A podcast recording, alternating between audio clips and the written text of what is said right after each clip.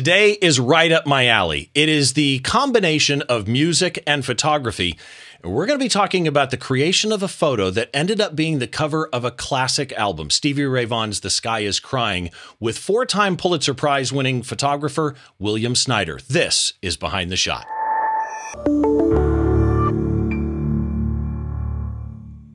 Hi, welcome to Behind the Shot. I'm Steve Brazill, and man, do I have a great show lined up for you today. Before we get into it, a couple of quick notes. With today's show, and for that matter, with any show, if you head to the website behindtheshot.tv, you'll be able to see the show notes for today's episode. Also, the guest that I have on today, a small gallery of his work, a little bit that I wrote about the guest that I have on today, all of that again, behindtheshot.tv. Also, I watch this, the statistics on YouTube, and YouTube tells me that a lot of you that are watching are not subscribed. So if you are watching on YouTube, please head down, hit the subscribe button, click the bell, do all of that type of stuff. That way you're notified whenever I release something new, whether it be a normal episode like this or the critique shows that I do with Don Komarechka. And for that matter, if you're not watching on YouTube or if you don't want to watch on YouTube, this podcast is available wherever you get your podcasts in either an audio only format or if your podcast uh, app of choice or wherever you're getting them supports video, it's available in video there as well, not just on YouTube. Also, I do want to remind you of the workshop that I've got coming up. It's in October. It's going to be absolutely amazing. And the workshop is the Wanderers Photo Workshop. It's in New Orleans. And if you want any information, just head to the website. The details are at wanderersphoto.com. That brings us to the guest today. So, I said at the beginning that that this kind of combines everything that's near and dear to my heart. It's music, it's photography, it's Stevie Ray Vaughan. I want to welcome to the show a friend of mine, Professor William Snyder. William, how are you, buddy? I'm doing great. It's good to see you, Steve. It's good to I, see I, you. Thank you for I, having me. Oh, believe me, the pleasure is mine. I had to introduce you, Professor, because you are. We'll get into that in a minute. But before we do, and before we get into your your career and your history, I want to tell the story of how we met because it's actually one of the coolest things during the pandemic. It's one of the coolest things that I participated in. We have a mutual friend, David Bergman, Canon Explorer of Light, David Bergman. And during the pandemic, David came up with this idea to do photographer happy hours once a month. He'd send a text message to people going, Hey, we're getting together on Saturday night over Zoom. Do you want to join? And through that, you and I met with a lot of other amazing photographers that are in that. Oh yeah, yeah, it's great. And I mean, you know, he knows so many people. He's been around. He seems like he's been around forever, forever, but he's not that old. But uh, he's got some amazing friends and contacts, and it's it's fun to meet a bunch of them. Well, you know. Uh, well, no, I was just going to say, you're right. He has amazing friends, but something weird happens during those happy hours. Every time we do one, there's inevitably one or two people that have not been in it before that I haven't met. And I did what I did with you. As they're talking, Steve is banging away on the keyboard, looking their name up and, and finding their website and looking at their portfolio. Because if they know David, they're probably really, really good, right? With one exception, no names being mentioned. Cut that out. That's not, uh, that's not appropriate. But, exactly. But here's the deal. When I looked you up, I, I remember being in the happy hour literally realizing my mouth was on the floor open because of your history of photography. Because of that history, I have had difficulty finding an easy description for what you do. So I, I and I think you know what I mean, and, and viewers, listeners will figure it out. You're a graduate of the photography program at RIT, the Rochester Institute of Technology. But what's weird to me is you graduated, and then many, many years later, you went back to work and teach there, and now you're the director of the advertising photography department at your own yes. alma mater. Yes. Yeah. Yeah. I know. I, well, the reason I came back was actually to to be uh, the director. Well, to be a faculty member, and then the director of the photojournalism program at RIT. And then, and I did that for, I don't know, 11 years, I think it was. And somebody else wanted it, and I'd done about everything I wanted to. So it was like, okay, it's your turn. And the minute I did that, they, the advertising program turned around and asked me if I'd be their director. And so that's how I ended up there. Now, my history, which we'll talk about later, is in photojournalism, but I graduated what from what was then basically the advertising program here at RIT. I specialized in photojournalism, but I graduated from that program. That's okay. So that's interesting. Figure that one out. Now, well, and here's the thing. During that happy hour, when I looked at your portfolio, the first thing that came to my mind was music photographer, which again, we'll get into in a second. I don't want to spoil anything, although some people may already know. But then as I started researching you and looking at your your body of work, very clearly your your background is almost entirely photojournalism and the way that you do your music photography is photojournalism as well which is just the nature of that business. But you were at the Miami News for 2 years. You were a staff photographer at the Dallas Morning News for 15 years and you won 3 Pulitzers there. Mm-hmm. you were an editor you were in management roles you won another Pulitzer in 2006 as director of photography so I mean, there's there's too many awards and stories probably to talk about. But here's my question now that I actually know your history.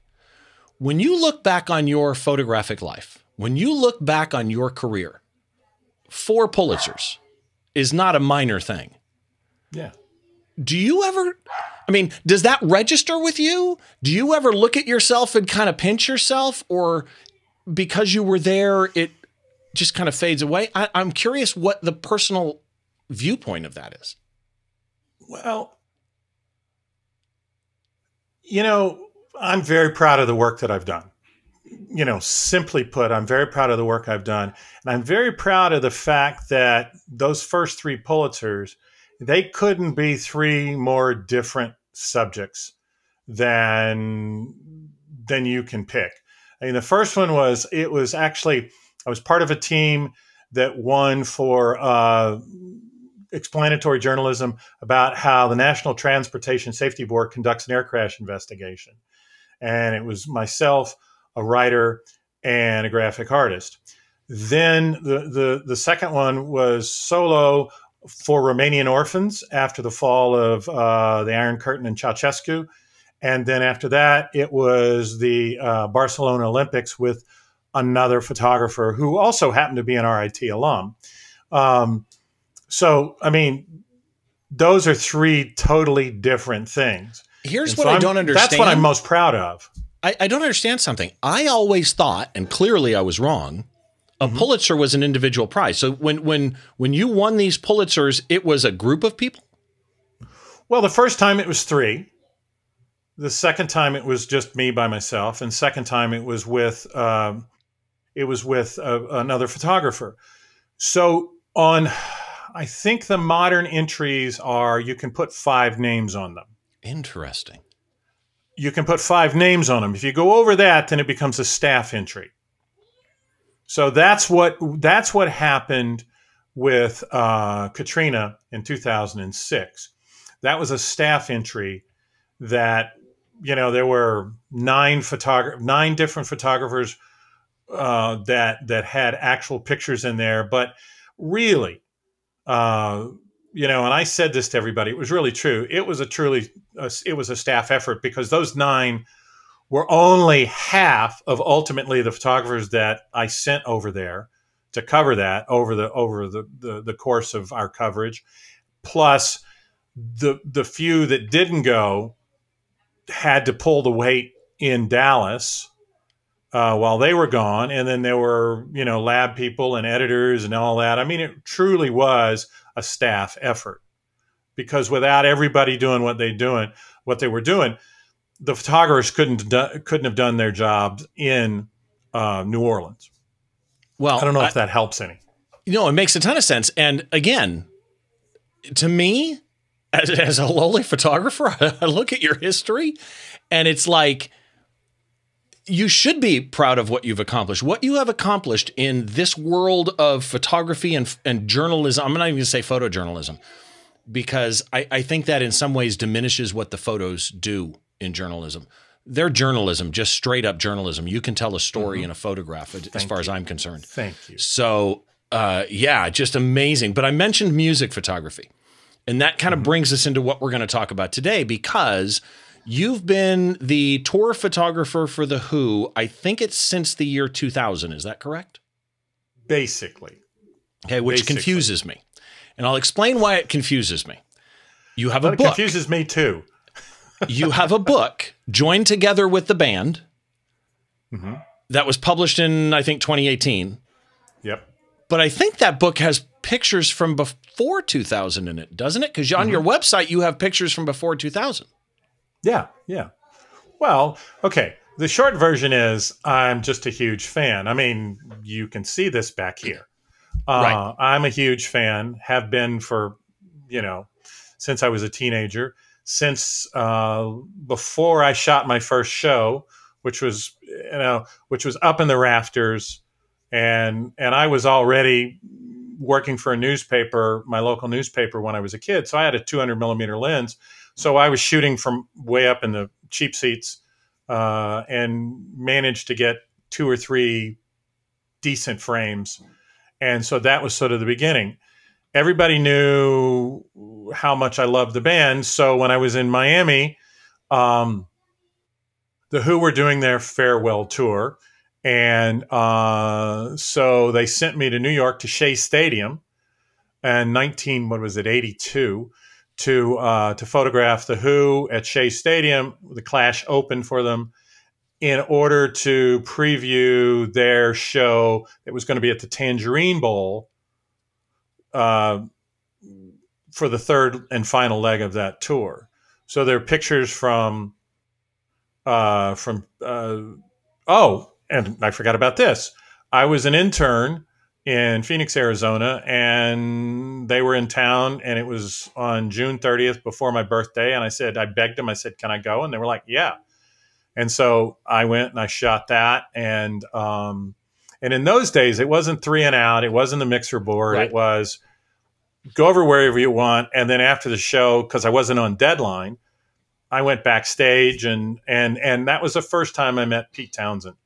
And uh, he and I started talking and it was about 30 about a 30 minute conversation because the funny thing was is everybody was trying to get to roger there was one guy and i saw him and then i went over and there was one guy talking to pete and then i went over and just dominated pete for 30 minutes Well, um, and and you and I have had this conversation because the tour you mentioned, 1982, with the Clash, I saw that show. I was at WCZY in Detroit. They were at the Yeah. Pontiac Silverdome, and it was actually Eddie Money. It was the Clash, then Eddie Yeah. Money, and then the Who, which still to me is was in my head kind of a weird mix. Ended up being a phenomenal show. Kenny Jones on drums at that point in time. yep And uh, we did this weird thing. We had a private booth and we took a Crown PZM microphone and hook it up, you know, because there's no, you can't hear the speakers. It comes through a system in the room. So we took our own stereo in there, put a Crown PZM microphone and taped it to the glass on the outside of the private suite and brought our own sound, sound in. But a phenomenal show. I've also told you the story that I've applied twice to photograph The Who when they were here in Southern California. And the one time the Live Nation guy called me, and it's not that for those people that don't know music photography, it wouldn't be the band that said this. It was probably PR or something like that, management. live nation yeah. But Live Nation came back to me and said, I, I sent your thing in, and they actually said to me, Your radio, why do you need photos? Uh, and this wasn't that long ago. I mean, this was a couple of years ago.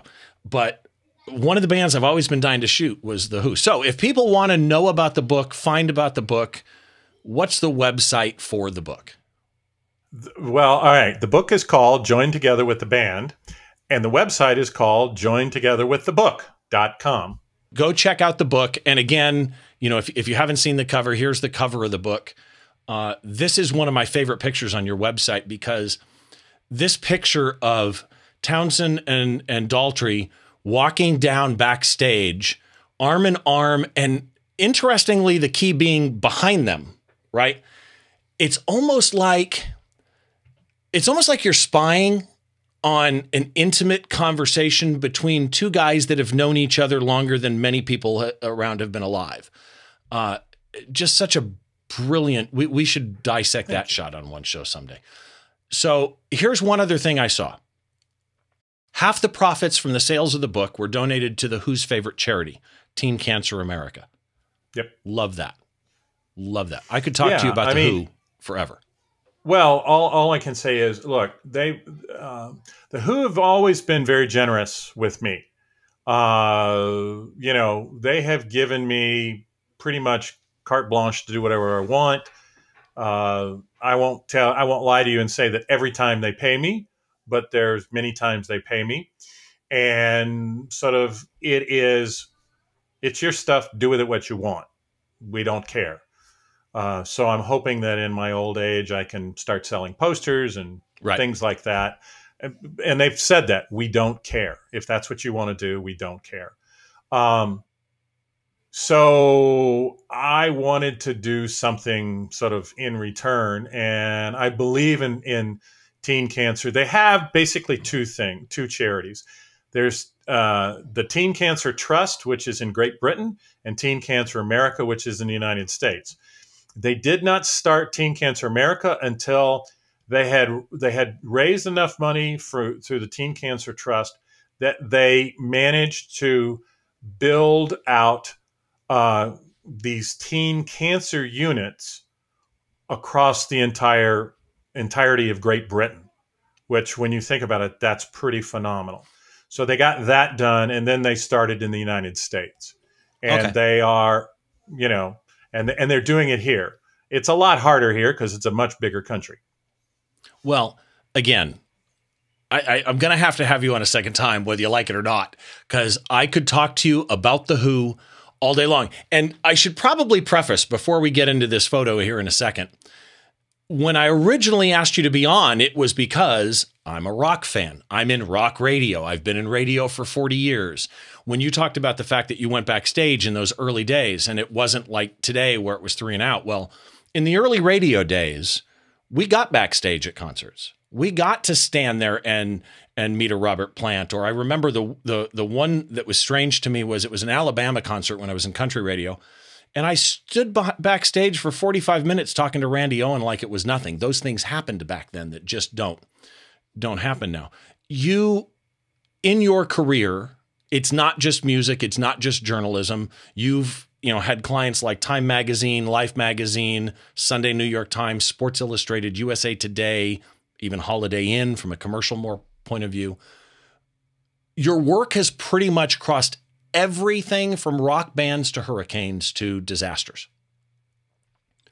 Is there any is there any lesson that you look back on your career right now that's not over yet, but you know what I mean?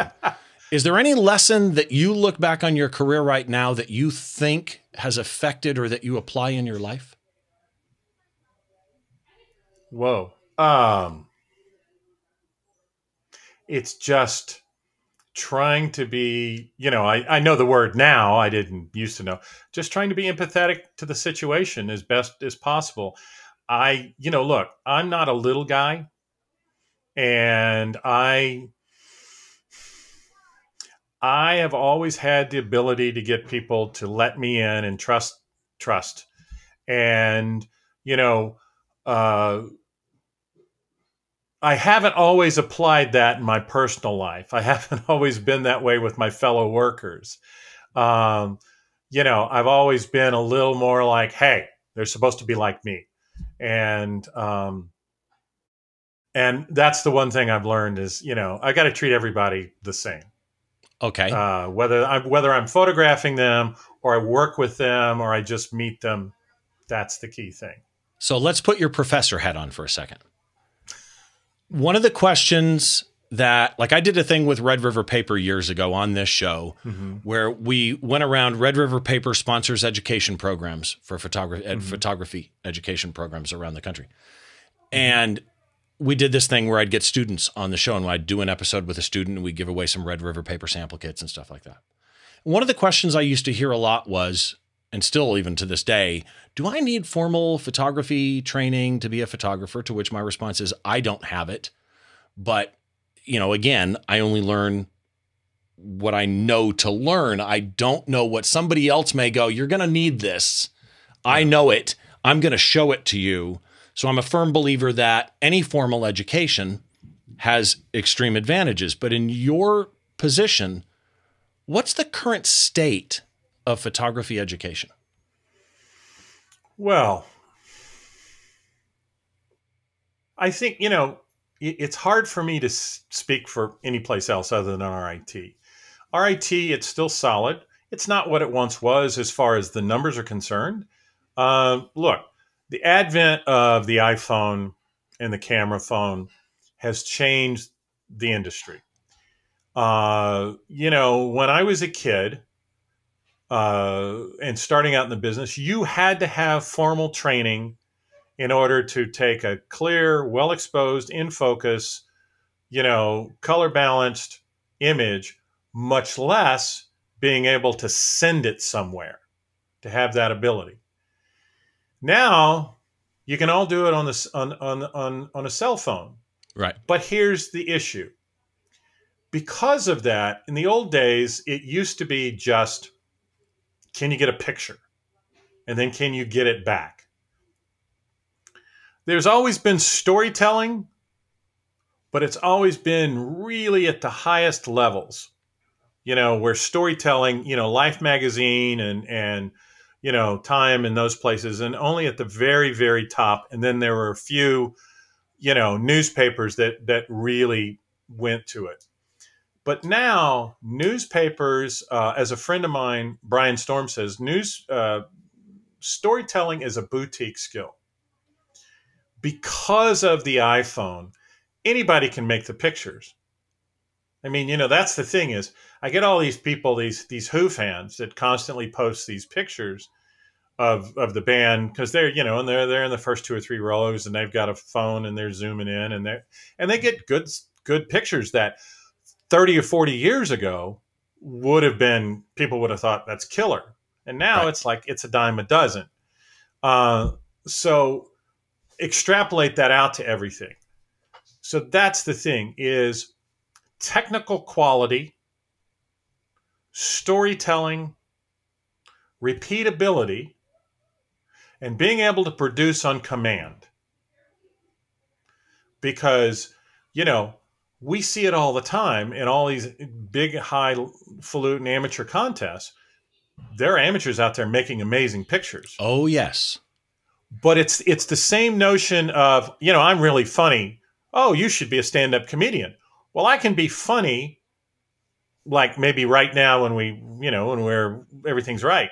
But can I be funny on a Tuesday night when I've got a headache and a bad stomach because somebody's paying me and there are people out there that want me to do it? Right. So it, it's it's being able to to come up with imagery on command. Uh, you know, and then be able to repeat what you've done in the past. Let's bring up this shot really quick because Okay. Again, when I was looking through your website, in Steve's head, it was he's the Who photographer. I have to talk about a Who shot. I, I it's a must. And then I saw this. And as soon as I saw it, I mean literally the moment I saw this picture, I instantly recognized it as The Sky is Crying from Stevie Ray Vaughan. This is a this is an iconic photo. And thank and you you're you sir are very very welcome and i'm i'm i am curious knowing what you know now do you realize what you got here that this is an iconic picture for an iconic album to be honest no. I mean i don't know how that's I, possible. I, I, I, mean i look i'm flattered that you say that because i mean you know when you're a young guy that's the kind of thing that you want to do. I mean it's literally the only album cover i have. The when I did the original shoot, um, this really uh, for the thing in the newspaper, it really didn't fit. But I shot it anyway because he just sat there and did it, and you know, and then after he died, uh, you know, Sony came to me and said, "What have you got?" And I sent them contact sheets, and they like this and a couple of other things which you see on the back, and uh, and you know, and that's where we ended up. But I, no, I mean, I I don't think of it that way. I oh, mean, dude. you know, when I think of iconic covers, I think of Who's Next, Abbey Road, stuff like that. You know, I, I don't think of this. Which Again, okay, I am I'm flattered you say that. you went there. Who's next? Abbey Road. Perfect examples. Obviously, Abbey Road is probably, from a rock genre at least, the most iconic picture ever. I mean, there are people who go and walk across Abbey Road and try and recreate it, not to mention all of the conspiracy theories that came out because of the bare feet or because of the rose colors or whatever. But completely separate from that, if you are a blues rock fan, if you know Stevie Ray Vaughan, you will know this picture. And for those of you that are on audio that can't see this picture, I'm going to do what I do every show. I'm going to try and describe this picture to you. And what's interesting is I don't want to call it simplicity, but really, when you look at this picture, it's just Stevie, really. Really, all you realize about is Stevie. It's Stevie Ray Vaughan sitting on the bumper of what I believe it looks like is a Lincoln. And it's, I should say, it's not a portrait shot, it's a landscape orientation shot. He's sitting on the rear bumper of the car. The trunk is open. And inside the trunk, you can see the guitar case, which I love. Like that adds something that most people wouldn't even see that guitar case in there. But the fact that I can see it and recognize that's a guitar case is is brilliant to me uh, because it it makes it look less staged, right? It makes it look like he opened the trunk, pulled his guitar out of the case, which may have been the case, but either way, I know that it seems more. I pulled on the side of the road, I pulled the guitar out of a case, I started playing. Based on the bumper sticker, it's a livery or it's actually a limo because it looks like it's a license sticker on on the bumper. I'm not sure. Cars Rental on a car. dirt. Say that again. It's a rental car. Rental car. Okay. The car's on a dirt road next to a river, and across the river, it looks like is that Dallas? Mm-hmm. Okay. Yeah. So you got Dallas across the road, across the, the river. There are no clouds in the main sky. I should probably say the horizon line, the edge of the river, and you see buildings sticking up. That's just below center frame. Way at the top of the frame, it's just a beautiful, rich, very subdued, natural blue sky with not one cloud in it. Okay. Except in the middle of the horizon line is the Dallas skyline, and there are clouds there, which also oddly adds something that there are that there's it's not that there's no clouds. They're only behind the buildings. Now Stevie is playing an acoustic guitar, looking down at the acoustic guitar, white shirt, baggy shirt like Stevie Ray Vaughan used to wear, beige pants, the boots, so Stevie Ray Vaughan, mid shin like suede fringed boots, his classic black flat rim hat. The things uh, where the picture is, you got the turn signal or reflector on the right hand side of the car, the antennas in there, where the hood is cropped, Stevie's dead center in the frame. So, first things first, the shot was shot in 1990, Mm-hmm. at least according to the EXIF data. Yeah. May of 1990. Do you remember what camera lens you used or what exposure you would have used on this? Um, that's either. What, a what do you think you were shooting at the time? Uh, well, I was shooting Kodak 100 um, negative film because that's, you know, uh, we were shooting color neg all the time. And so I was one of these people that always, I'm outside, I'm shooting with 100. So I know that's what it is. Uh, probably either a 20 or a 24. Uh, those are, I used to really abuse the hell out of those lenses. Still kind of do. What body? Um, oh, some. Oh, it was uh, in 1990. Um, May of 90. Uh, at that point, I was still shooting Nikon, okay. so it would have been an f3. Uh, I had not switched to Canon yet. I would do that around the end of the year. So there's a conversation right there. How do you get so this was not a a commissioned job to photograph an album cover. How did you end up getting this? I mean, what what happens that gets William on the side of a road. 1990, Stevie Ray Vaughan was known.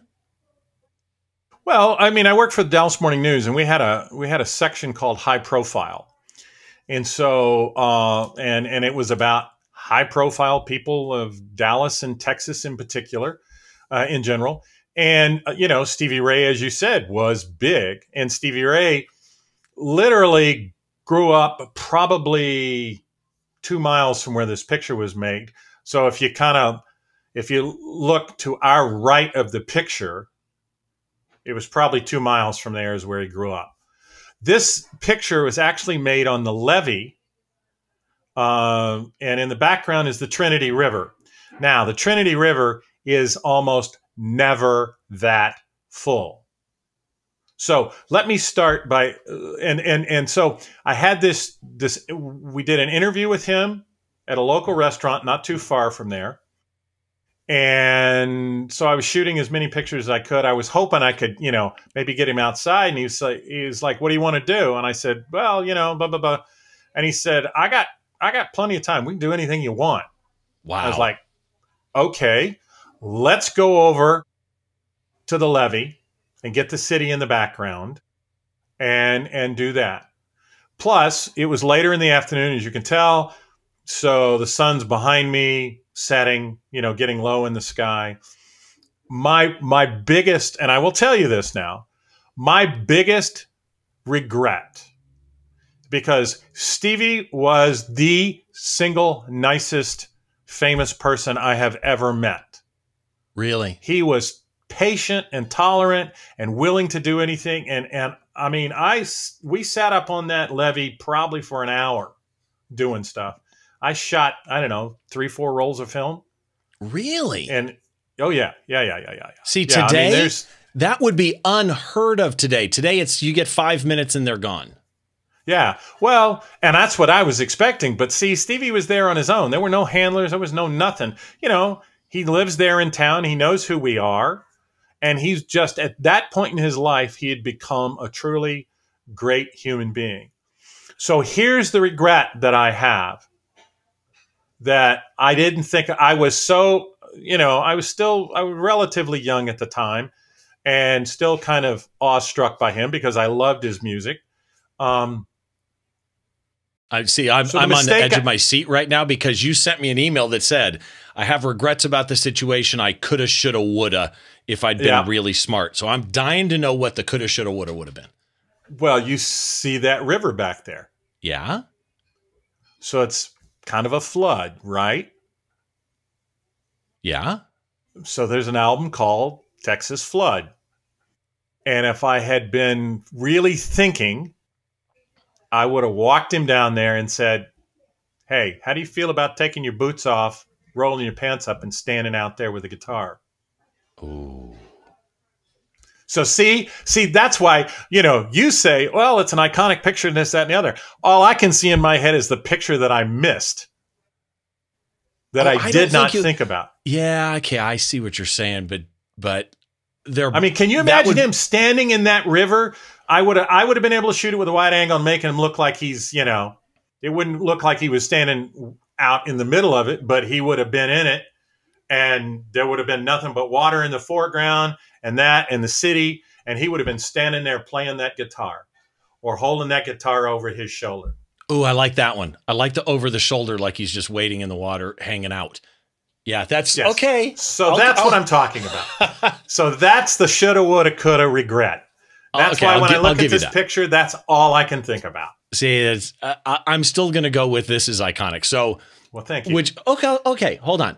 This brings up another question then. Mm-hmm. if if you coulda, shoulda, woulda kind of gone out to the extreme of how far can I push this? Take your boots off, roll your pants up, go in the water. But you ended up with this car in this pose, which again, I think is so, again, I hate the word simplistic here. This is not simple, but yeah. it it's such a stripped down musical shot to me. How'd you come up with the car and the pose of him just sitting and playing or I mean, how how did I, I shouldn't call it a pose? How did this scene unfold? Ooh, I you know,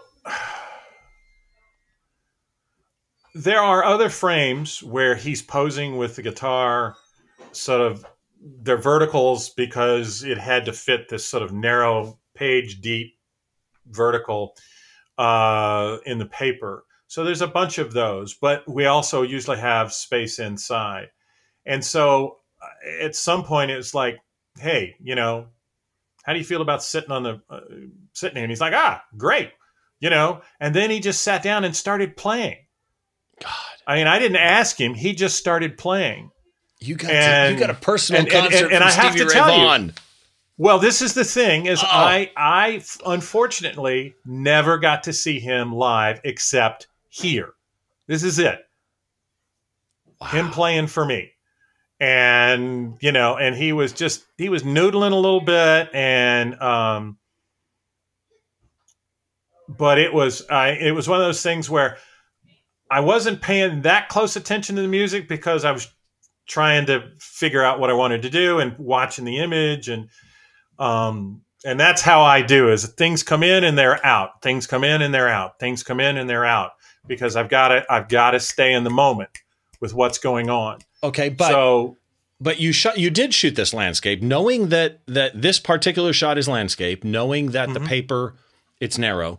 What's interesting is the album cover ended up being a very narrow crop vertical on Yeah. this. You obviously had no idea about the end use of this. Yeah. Correct me if I'm wrong. The sun appears to be over your right shoulder based on the reflections that I'm seeing on the car, right? uh, it's behind me. I yeah, Okay. Yeah, I've, yeah. but his left hand is also lit. Did you did was this all natural light? Did you have any reflectors? No, I you know, look, I'm working I was working by myself. I mean, that's the way we kind of did it. Um I might have popped a flash in there, but I don't think so. Okay. Because his think- face even you- under the hat has just Yeah, the well, right amount of light. Well, you know, first of all, consider this thing that he's wearing, that tunic that he's wearing is pretty light colored, so it's okay, going to yeah. bounce around. And you also got to consider, you know, a really good scan of the negative because they're the neg's a little over overexposed uh, because I was trying to get something in there. Uh, so between a really good scan and a little work in, you know, camera raw, there's more detail in here than I probably ever could have gotten out of a out of an actual C print. Well, but back in the day when they used this for the album or for the Mhm. newspaper, would you have Yeah. developed it or would the newspaper or the record company? Well, I developed it. You know, are you talking about you mean scanning it and doing all that? I I I seem to remember and you got to remember this is 30 years ago now or whatever. Right. Um I think I just sent them prints. I don't no, no, no, we did send that's right. We did send them some negatives. There but we they go. sent them back. Yeah. So we did that's right. We did send them the negatives. Okay. So they probably slapped those on a drum scanner right. and you know so good. Just so good. So Well, in you. in today's day and age, Mhm. what's your normal workflow for photos? Like when you do who photos, what's your Uh-huh. software choices? What's your workflow? Uh, I I use photo photo mechanic to to edit. And ladies and gentlemen, I'm I'm going to use this platform. Editing pictures is choosing pictures. It is not processing imagery. Okay? It's not post processing, it's not Photoshop, any of that stuff. So, folks, let's get this straight. Editing is choosing pictures. It's not processing pictures. It's not toning them. It's not cropping them. Interesting. Now I'm down off my high horse. Thank you. Um, it was a good so ride on the I- horse. Yeah. what I, mean, like is that you use Photo Mechanic, which, by the way, almost anybody in photojournalism or high turnaround stuff like sports or you know live music knows Photo Mechanic because it's its ability to make your selects, Yeah. to do your culling, is so fast. I've had people you know debate it with me that if you know how to do cache, you know, structure your caches in Lightroom, that it can be just as fast. And I know how to structure caches in Lightroom, and I would say at least to my perception, no, it's not. I want to get into a, a couple of quick questions here. what I call the mm-hmm. speed round. Mm-hmm. What is your top tip for someone that's shooting a variety of genres like you've had to shoot from hurricanes to music to commercial to portraits? What's your top tip for a multi genre photographer? Get a good light meter. Oh, Seriously, a good light meter, because you know there there is a great. Uh, we had a um, I forget his name now. We had this really great portrait photographer uh, that that spoke to a class, and I it was a Zoom class, and and he said, uh, and I believe this: be proud of your raws. And so, to me, the most important thing is get that exposure right.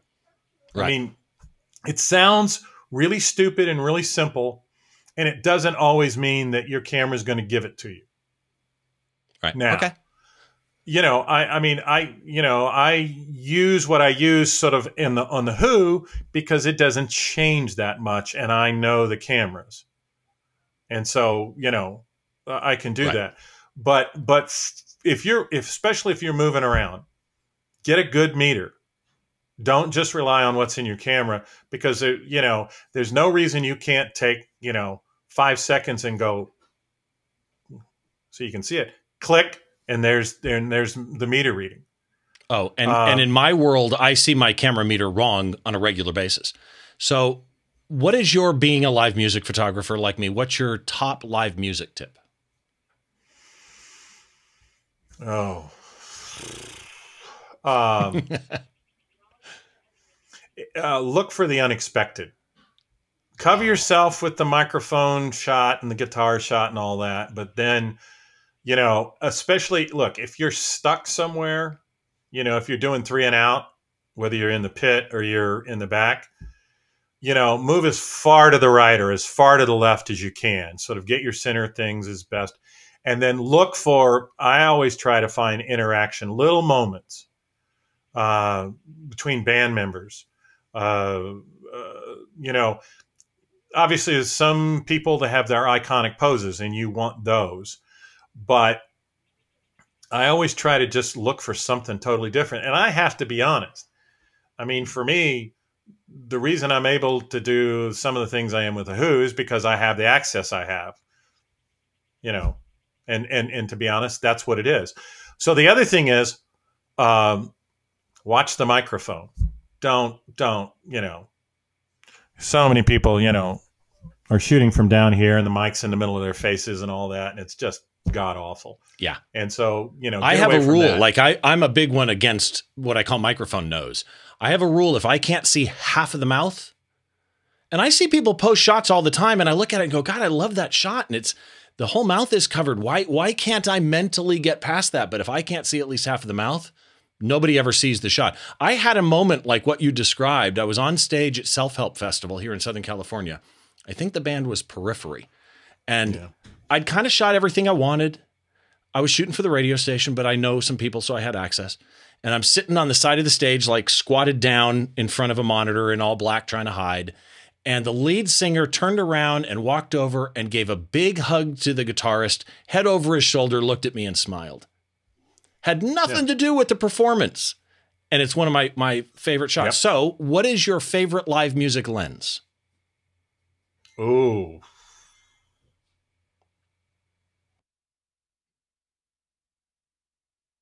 I, I I'm gonna have to say probably twenty the twenty four seventy.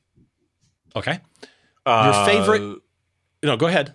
No, no. All I was gonna say is it, it kind of depends on the stage. If if if I have sort of basic access, then a twenty four seventy. If if I'm back in the in the in the way back, uh, if I can, you know, if I know I'm going to be in the way back, I'm going to pull my 600 in, and maybe a 600 with a half frame, you know, with a uh, uh, whatever it's called, you know, EPS. Right, like So- a crop mode. Yeah. Yeah. Uh, what's your best tip for doing an on location impromptu portrait like this? Ooh, I you know. Bergman is the guy you got to ask for that, and the only reason I say that is I am not a I am not a big portrait guy. I Okay. really am not. Um, I can do them reasonably well, but I lack dude. the re- you got the, the this. You got this.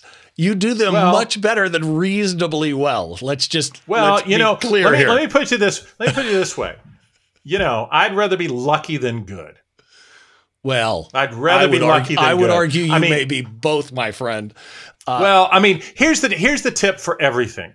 To me, the tip for everything is telling the story. 'Kay. Trying to capture the the person's personality. So I don't care whether you're whether you're on stage or in a in a, in a portrait shoot or anything like that.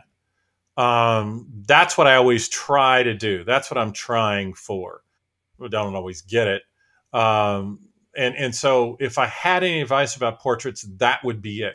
Because I, you know, I, you know, unlike Bergman, I don't do these over and over and over again, so I can go okay and build up that vocabulary both with them and in my head. Um, you know, I can shoot sport portraits, what we call sportraits, better than just about anything because I've shot so many of those, and those are really sort of different because you know there's action involved and things like that.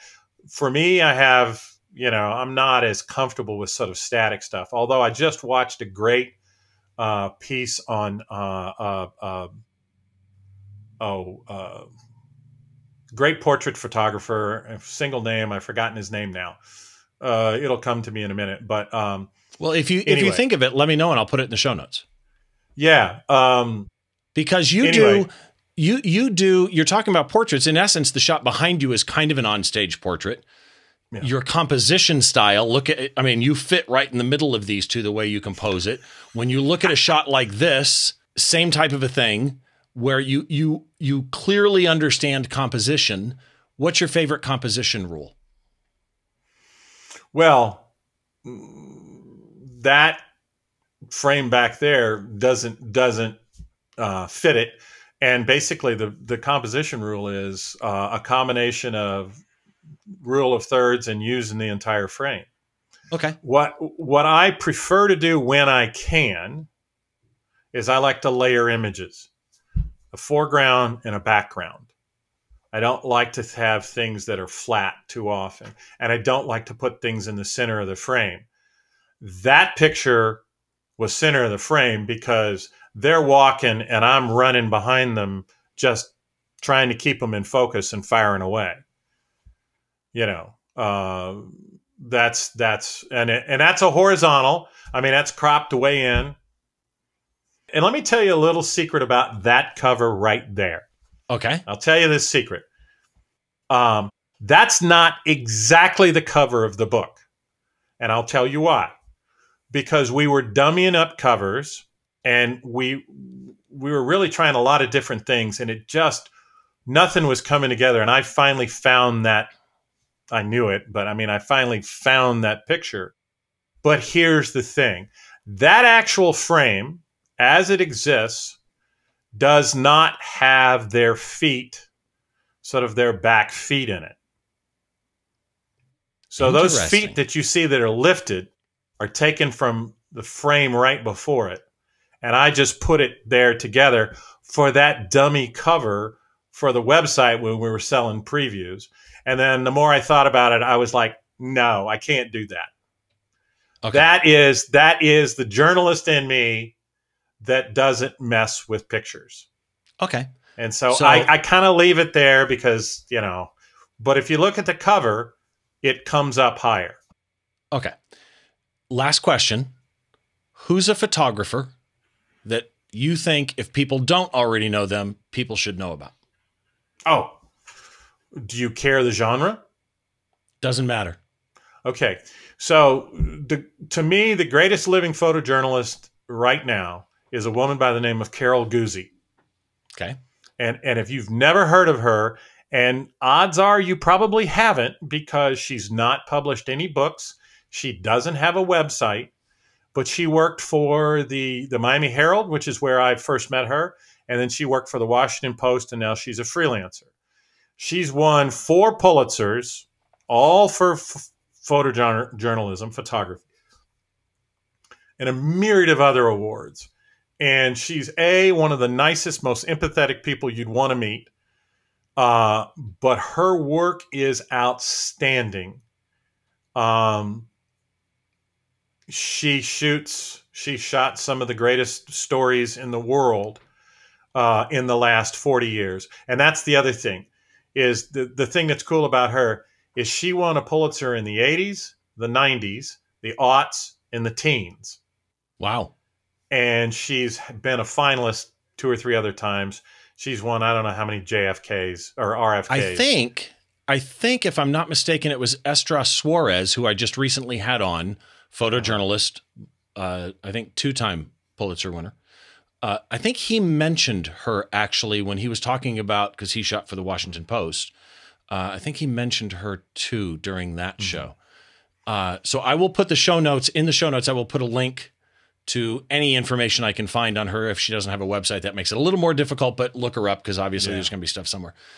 And well, she's she's represented by a, a company now, and so they may have some stuff of you know you can probably get it there. It's Zuma, Z U M A. Oh yeah, Zuma Press. Yeah, and okay. so she she they rep her now, but so she is people, she's amazing if people uh, want to see any of the links I'm talking about in this show, a small gallery of William's work, a little blurb that I wrote about William, those are all on the website. Find this episode, go to behindtheshot.tv, find the episode, and you'll find all the info that you you can there, along with all the ways that you can possibly subscribe. If people want to find you, I know you're on Instagram. What's your Instagram handle? Uh, join together with a band. Okay, and your website. Uh, it's it's very original. It's williamsnyderphotography.com. Oh, makes it makes it super yeah. easy. William, I, I cannot say how much I appreciate your doing this, man. No, it's great. It's great. I'm I'm happy to do it, and it, and it's fun to talk about that picture. I haven't talked about that picture too much, even though you know so I laid good. my soul open there and let you all know that I felt like I booted the whole shoot. So Oh no. I I I'm telling you. It is and I as soon as I saw it, sky is crying. That's the sky is crying. I know that picture. Uh, so learning more about it was was really fun. And again, thank you very very much to my guest, uh, William Snyder. Appreciate it. Everybody, go give him a follow. Instagram, join together with the band. You can find his website. All the links are in the show notes at behindtheshot.tv. If you want to find me, that's real easy. It's stevebrazill.com. It's like the country Brazil, but it's two L's the website for the podcast, behindtheshot.tv. You can head on over there. If you're watching on YouTube, please head down, click the subscribe button, click the bell so that you're aware of everything that I post on YouTube. And if you don't want to watch YouTube, if you want to do this through some other format, Spotify, uh, uh, you know Pandora or a podcast catcher app, you can do that as well in either audio only or video, assuming that your your platform supports video. Again, all the links on every way that you can subscribe are at behindtheshot.tv. I'm Steve Brazill. Thanks to everybody for joining. Make sure you join us next time as we go inside the mind of a great photographer by taking a closer look behind one of their shots.